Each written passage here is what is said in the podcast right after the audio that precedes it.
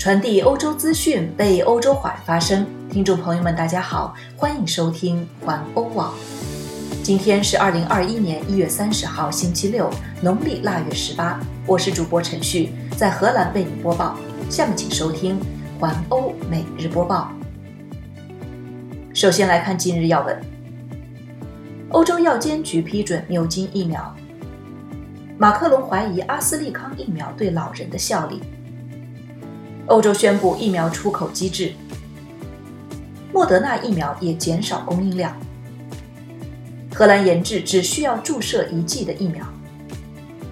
法国对非欧盟国家封锁边界，捷克也封锁边界。比利时罪犯荷兰落网。下面请收听详细新闻。首先来关注牛津疫苗。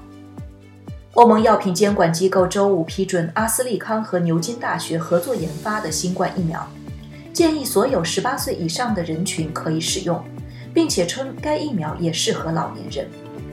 据法新社报道，总部位于荷兰阿姆斯特丹的欧洲药品管理局29日在一份声明中说，药品管理局建议为阿斯利康新冠疫苗授予有条件的销售许可，以预防18岁以上人群感染新冠肺炎。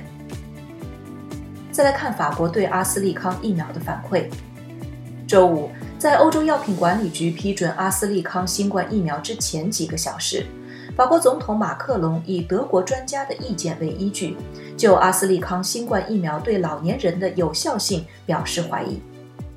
法国总统周五在会见外国媒体时宣称：“对阿斯利康的这种疫苗，我们拥有的信息很少，等着欧洲药品管理局的结果。”目前，我们认为它对六十五岁以上的人几乎无效。不过，马克龙也承认，我没有任何数据，也没有研究这些数字的科学家团队。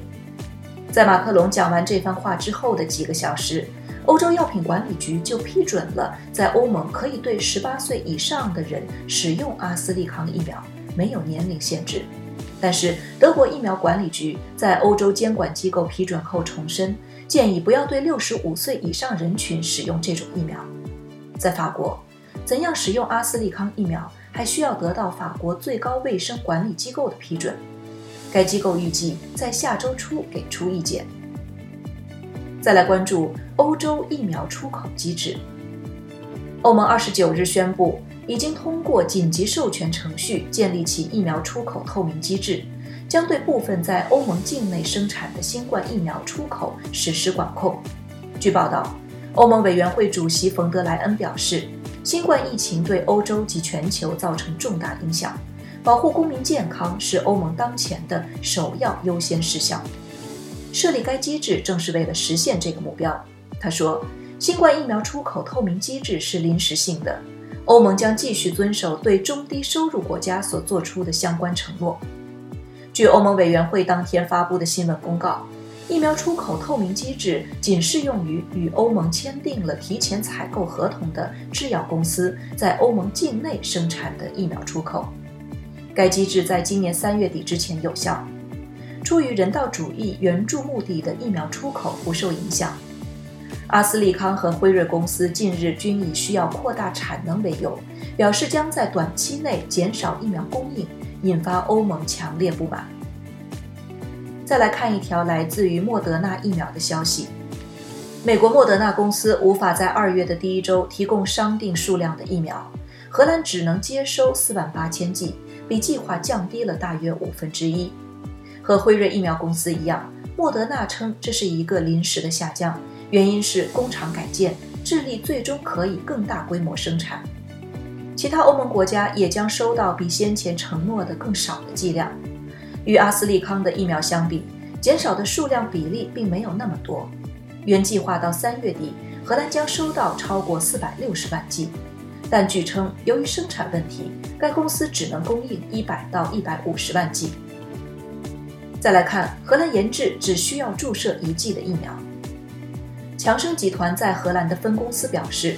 其候选新冠疫苗可针对中度至重度形成的新冠肺炎提供百分之六十六的保护，最严重病例有效率甚至达到了百分之八十五。据该制药公司称，这从对大约四万四千人中期研究的分析中可以明显得出的结论。据强生公司称，该疫苗可保护美国百分之七十二的人免受中度至重度感染，而南非则有百分之五十七的有效率。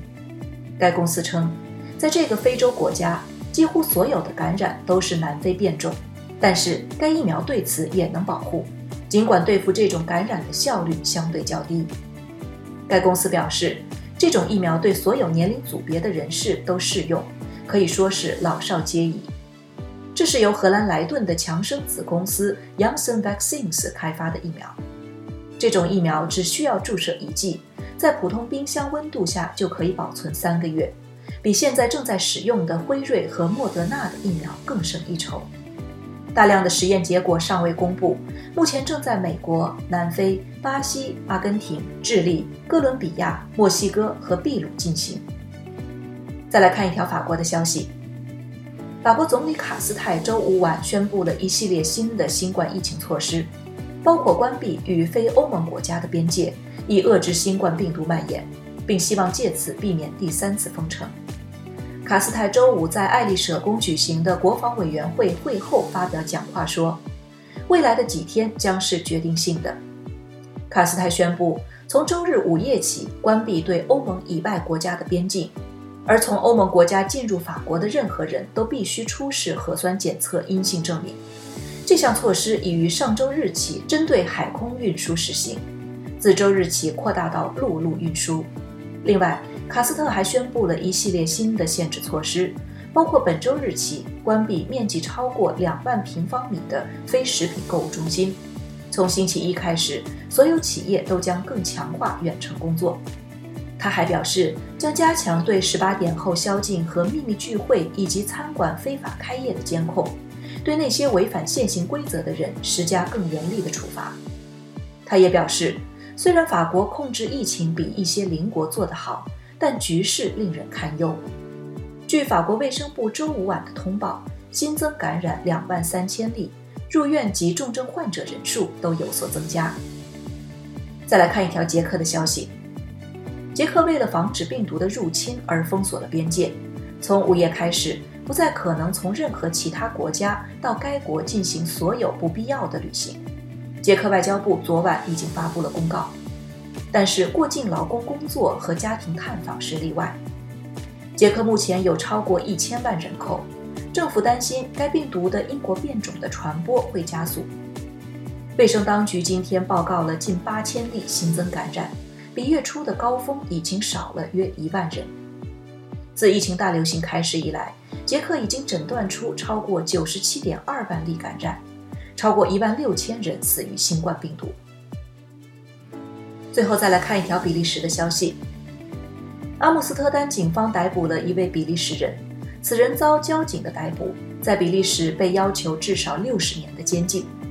嫌疑人昨天下午被两名摩托车骑警拦下，已被拘留，可能被引渡回比利时。此人在比利时犯有制造危害他人生命的爆炸事件、盗窃、暴力抢劫、组织帮派团伙等罪名，被要求一共处以六十年的刑期。以上就是今天的环欧每日播报，我是陈旭，感谢您每天关注环欧网为您带来的最新资讯，明天见。